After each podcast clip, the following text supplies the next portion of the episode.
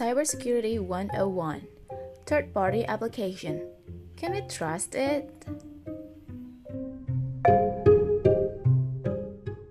Hello, I'm a bit of a witch myself. I can tell one thing that absolutely right about you. You have a lot of installed applications on your smartphone, right? How many bank account and e-wallet that you have? Bet more than one. And you want to be always update with it. You want the ease of using it. You install the application that associate. You have to divide your money to several places and you want to get the whole picture about how you spend your money in a month from various channels. So the Instagram ads bumped you with the application that let you integrate all of your bank account and e-wallet and any other related financial account to one single apps. It lets you categorize your expense from various channels, let you know how many balance left in each account without you need to open each of them one by one. It helps you to manage your financial better. Or you run a business or a showcase to your artwork and you want to update a daily post to all social media that your business have in one single click. There are apps for that. All you need is just log in every of your social media account through that apps. The question is, can you trust your accounts to that third party application? How do we know the third party is not stealing our credentials and will take over our account in the future?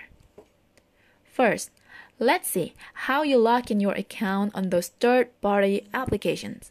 The safest one is when the third party apps redirect you to the original login website.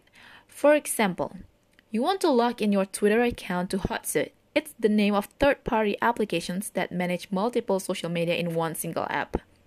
The application open a website page from Twitter that let you log in in Twitter website.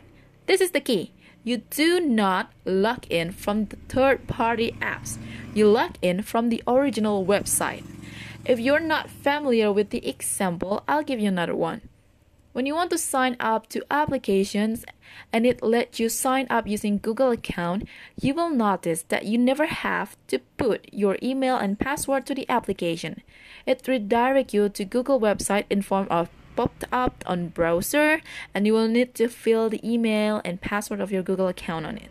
This redirect thingy helps to secure your credentials by never let the third party application knows your password.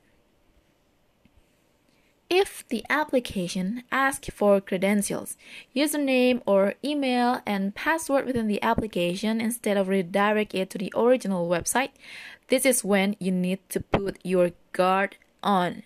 As a programmer myself, everything that you fill into the white box in the application and you click something that trigger for the next phase such as login or submit or anything, the application has the ability to store that information. The question would be why they need to store it.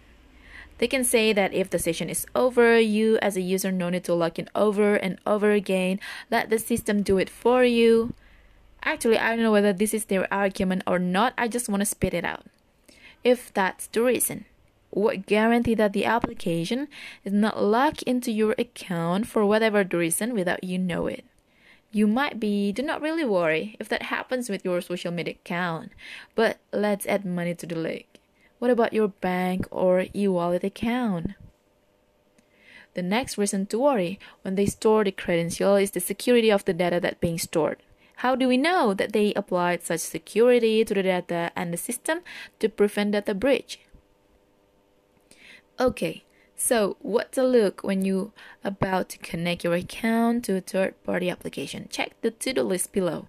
First, check the application background. Who made it? Don't forget to see the review. You will know the experience of the early users. A little browsing won't hurt any. Any institution that support or act as the police to check the application. Second, read the terms and condition. Classic, I mean, who read it, yeah? But if it's about financial thing, take a little look on how they handle the data. Third, If it's about financial thingy, I do not recommend to link your account to third-party application that requires you to give your username and password and PIN. Even if they state that they secure the data, blah blah, the future is not worth the risk, baby. I will explain in other podcast later why stating applying secure encryption, quote unquote, in data cannot be as secure as it sounds like. Please be wise to use any application. Ultimately, if your country still has no regulation about data breach violation, be safe.